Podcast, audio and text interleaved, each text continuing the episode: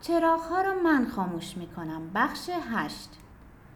بچه‌ها مدرسه بودن و آرتوش سر کار. اتاق خوابا رو مرتب کرده بودم. گردگیری تموم شده بود و غذای شب روی اجاق بود. تلفن زنگ زد. من تلفن نکنم تو مبادا حال احوال بپرسیا. نینا بود. تا شروع کردم که چند روزی بود به فکرش بودم و می‌خواستم تلفن کنم و وقت نمی‌شد، با خنده پرید وسط حرفم. توضیح نده، میدونم گرفتاری. مت به خشخاش گذاشتنای خودت، وسوسه‌های مادرت و بداخلاقی آرتوش. یکی از خوبیای نینا این بود که هیچ وقت دلگیر نمی‌شد. میگفت خودمو که میذارم جای فلانی میبینم حق داره. از دید نینا همه همیشه حق داشتن و هیچ کس هیچ وقت مقصر نبود و بدجنس نبود و غرض و مرض نداشت. و با این حال چرا گفت بداخلاقی آرتوش؟ چرا آدمای دور و بر فکر می‌کردن شوهرم بداخلاقه؟ موضوع رو عوض کردم. حال صوفی و گارنیک رو پرسیدم و احوال پسرش تیگرانو که دانشگاه تهران قبول شده بود. نینا هم حال بچه‌ها و آرتوش و مادر آلیس رو پرسید و از خودش گفت که از خونه جدید راضیه و همسایه‌هاش آدمای بدی نیستن. همسایه دیوار به دیوارمون یه مرد هلندی عزب قدش 2 متری میشه. بدتر از خودم عقل درست حسابی نداره.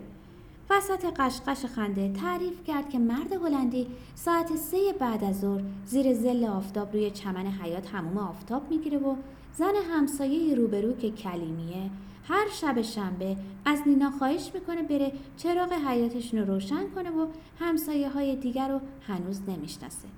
یکی از عیبای نینا پرحرفی بود، به خصوص پای تلفن.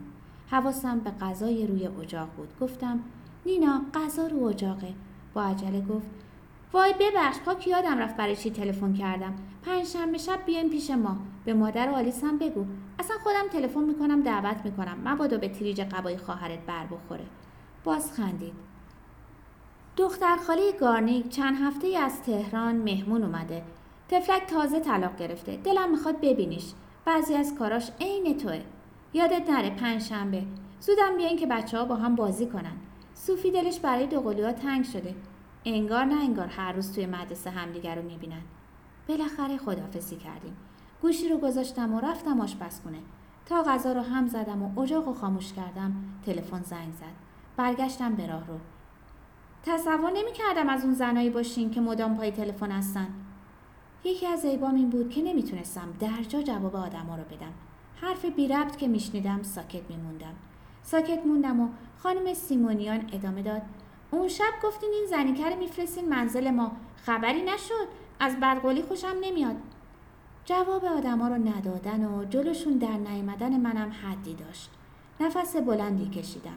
سیم تلفن رو محکم دور دست پیچوندم و با صدایی بلندتر از صدای معمولم گفتم که اولا آشخن زنیکه نیست و زن محترمیه که برای گذروندن زندگی کار میکنه. و ثانیاً تلفن نداره، باید صبر کنم تا شنبه که نوبت خونه منه. پرید وسط حرفم. امروز شنبه است. هول شدم. دیروز تلفن کرد که نمیتونه بیاد چون. باز پرید وسط حرفم. شما که گفتین تلفن نداره. داشتم منفجر میشدم. پسرش تلفن کرد. چند لحظه سکوت کرد. بعد لحنش عوض شد. پس لطفاً یادتون نره یه شیشه چاتنی براتون کنار گذاشتم. زبونم بند اومد. از رفتار زد و نقیزش سر در نمیارم. گفتم با عشقن صحبت میکنم. برای چاتنی تشکر کردم و گوشی رو گذاشتم. توی این فکر بودم که باید از اول به عشقن بگم با چه عجوبه‌ای طرفه. معلم پیانوی بچه‌ها زن انگلیسی سفید و بوری بود. با مرد ایرانی ازدواج کرده بود و بعد از سالها زندگی در ایران فارسی رو خیلی بدتر از ما ارمنی‌ها حرف میزد. قبل از شروع کلاس بچه‌ها پرسید نمره تلفن ما شما به خانم اسمش چی هست همسایه شما؟ گفتم سیمونیان. دست گذاشت روی پیشونی ککمکیش. اوه سیمونیان امروز تلفن کرد. خیلی خانم عجیبیه. گفت بیا پیانو ما کوک کن. گفتم من پیانو کوک کن نیست که. خیلی بی تربیت حرف زد. ابروهای نازک بور و شونه‌های ظریفش رو داد بالا. انگشتار رو با ناخن‌های قرمز چند بار توی هوا تکون داد و بچه‌ها رو برد به اتاق پیانو.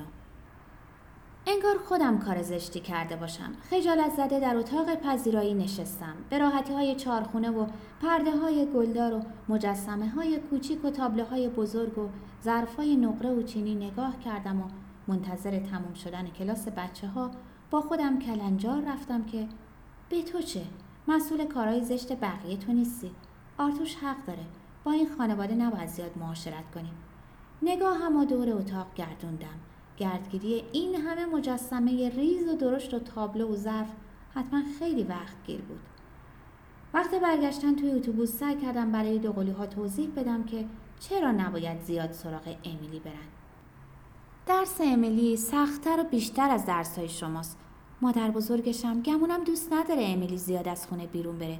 هر کس اخلاق مخصوص خودشو داره. باید مراعات کنیم. آرسینه تیکه‌ای موی فرفری رو با فود از پیشونی پس زد. ولی امیلی دوست ماست. ما خیلی دوستش داریم. آرمین کتاب نوتو گذاشت روی صندلی اتوبوس و دست خواهرش رو گرفت. خودش هر روز میگه کاش میومدم خونه شما. فکر کردم تفلک امیلی. منم بود دلم میخواست از اون زندان و زندانبان خلاص بشم. آرمین گفت بریم استور. آرسینه گفت اسمارتیز بخریم. ایستگاه نزدیک استور پیاده شدیم. توی فروشگاه مثل همیشه خنک بود و خوش بود. دوقلوها دویدن طرف قفسه شکلات. کارمند فروشگاه پرسید ترولی یا بسکت؟ گفتم بسکت لطفاً. سبد خرید رو برداشتم و یه راست رفتم سراغ قسمت لوازم بهداشتی. زنی تکیه داده بود به چرخ دستی خریدش و به قفسه صابونا و کرما نگاه می‌کرد. چرخ دستی پر بود از انواع شکلات. به هم لبخند زدیم و انگار موظف به توضیح باشه گفت برای تهرانیای شکلات ندیده سوغاتی میبرم. هر دو خندیدیم و گفت صابون و کرم دستم خواستن. نمیدونم صابون چی بردارم. 2 بسته صابون وینولیا برداشتم گذاشتم توی سبد. من همیشه وینولیا سوغاتی میبرم. 4 بسته صابون برداشت گذاشت توی چرخ دستی با 3 قوطی کرم دست یاردلی. خدافزی کرد و چرخ دستی رو به زور جلو روند. 1 قوطی کرم یاردلی برداشتم گذاشتم توی سبد. چرخی توی فروشگاه زدم و 2 جعبه بیسکویت نایس برداشتم که آرتوش دوست داشت و شربت هالی برانج برای بچه ها. آرسینه و آرمینه با دستای پر از شکلات پیداشون شد. آرمینه گفت گفتی یادت بندازیم که؟ آرسینه گفت که از دیری نون و شیر بخرید. گفتم نصفی از شکلات ها رو برگردونن توی قفسه و رفتیم به اتاقه که بغل فروشگاه یا به قول آبادانی ها دیری و نان رول و شیر خریدیم.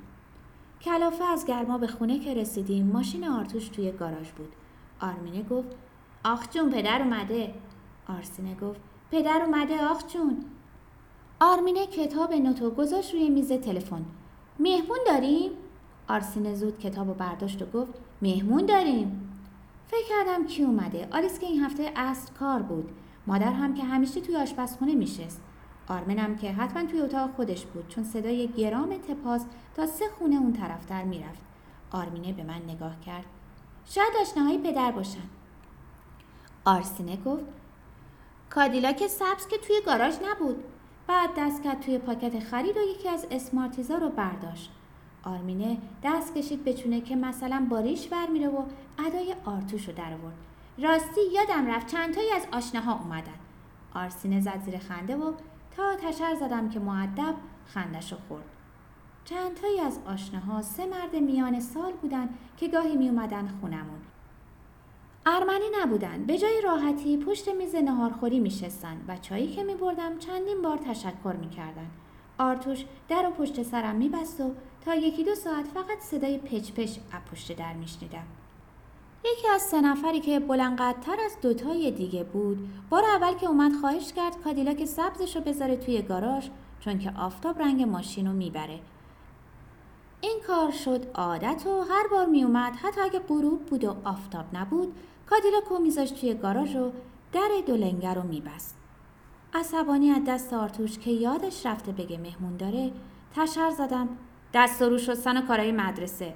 دوقلوها که دویدن توی اتاقشون رفتن به آشپزخونه. چند بار کادیلاک سبز و جلوی مغازه شاهنده دیده بودم زیر ظل آفتاب. به آرتوش که گفته بودم شونه بالا انداخته بود که خب نزدیک مغازه شاهنده گاراژ نیست. شروع کردم به جابجا کردن چیزایی که خریده بودم. اسم سه نفر رو نمیدونستم و نمیخواستم بدونم. یه بار که بعد از رفتنشون از آرتوش پرسیدم آمدنشون به اینجا خطرناک نیست، گفت نگران نباش، فقط گپ میزنیم. نونا رو گذاشتم توی جانونی و با خودم غر زدم فقط گپ نمیزنن و رفتم به اتاق نشیمن. توی اتاق به جای به قول دوقلوها آشناهای پدر، امیل سیمونیان رو دیدم که تا وارد شدم از جا بلند شد. سلام کرد و دست داد. دست دادم و دستم رو تند پس کشیدم. قوطی کرم روی میز آشپزخونه بود. احوال پرسی کردیم و پرسیدم قهوه میل دارین؟ تا قهوه حاضر بشه زیر شیر ظرفشویی دست شستم. در قوطی یاردل رو باز کردم و به دستام کرم مالیدم. با سینه قهوه رفتم طرف اتاق نشیمن و فکر کردم چطور شده آرتوش امیل رو به خونه دعوت کرده. آرتوش که گفت میدونستی امیر شطرنج باز قهاریه، جوابمو گرفتم. یاد سفر ماحصلمون افتادم به اصفهان و شیراز. آرتوش ساعتها با صبر و حوصله سعی کرده بود شطرنج یادم بده و یاد نگرفته بودم. امیل سیمونیان فنجون قهوه رو برداشت و به پنجره نگاه کرد. چه پرده های قشنگی. پایین پرده های کتانو خودم گلوزی کرده بودم و خیلی دوستشون داشتم. اما غیر از مادر که گفته بود سلیقت به من رفته، هیچ کس هیچ وقت از پرده ها تعریف نکرده بود. آرتوش مهره های شطرنج رو که چید از اتاق بیرون رفتم. به دوقلوها گفتم دفترهای دیکته رو بیارن آشپزخونه و به آرمین گفتم صدای گرامو کم کنه. داشتم فکر میکردم شام چی درست کنم که آرمینه و آرسینه بغض کرده دویدن تو. دفتر دیکته من نیست، جام دادی منم نیست. با هم پا کوبیدن زمین. از دست آرمین، گفتم از دست آرمین و از جا بلند شدم. در اتاق آرمین طبق معمول قفل بود. به جای در زدن دستگیره در رو چند بار محکم تکون دادم و تا گفتم باسکتو از توی اتاق داد زد گنجه نشیمن. رو به در بسته گفتم مرض داری به خدا و رفتم به اتاق نشیمن. امیل سر بلند کرد. از لای دکمه باز پیرهنش زنجیر طلای ظریفی پیدا بود. در گنجه ظرفا رو باز کردم. امیل به آرتوش گفت امروز چه خبر بود؟ همه زود رفتن. آرتوش چشم به صفحه شطرنج با ریشش ور می رفت. سخنرانی بود، چرا نیومدی؟ سخنرانی؟ به گفت سفیر شوروی سخنرانی داشت. آها. دفتر دیکته و جام دادی رو از روی بشقابای توی گنجه برداشتم و برگشتم آشپزخونه. برای شام ماکارونی آبکش می کردم که زنگ زدن. امیلی بود. از طرف مادر بزرگش پیغام آورده بود که برای شام منتظر پدرش هستن. امیل از جا پرید. حواسم به ساعت نبود. درست مثل دخترش بود. اولین باری که مادر بزرگ اومده بود دنبالش. قیافه آرتوش شبیه بچه‌ای بود که اسباب بازی رو از دستش گرفته باشن. دوقلوها التماس کردن شام پیش ما بمونن. حد معاشرت نگه داشتن و پشت دست داغ کردن فراموشم شد و به امیل سیمونیان گفتم چرا شام نمیمونیم؟ به مادرتون تلفن میکنم. آرتوش دعوت رو تکرار کرد و دوقلوها دستامو گرفتن کشیدن طرف تلفن. آرمین تکیه داده بود به چارچوب در اتاقش.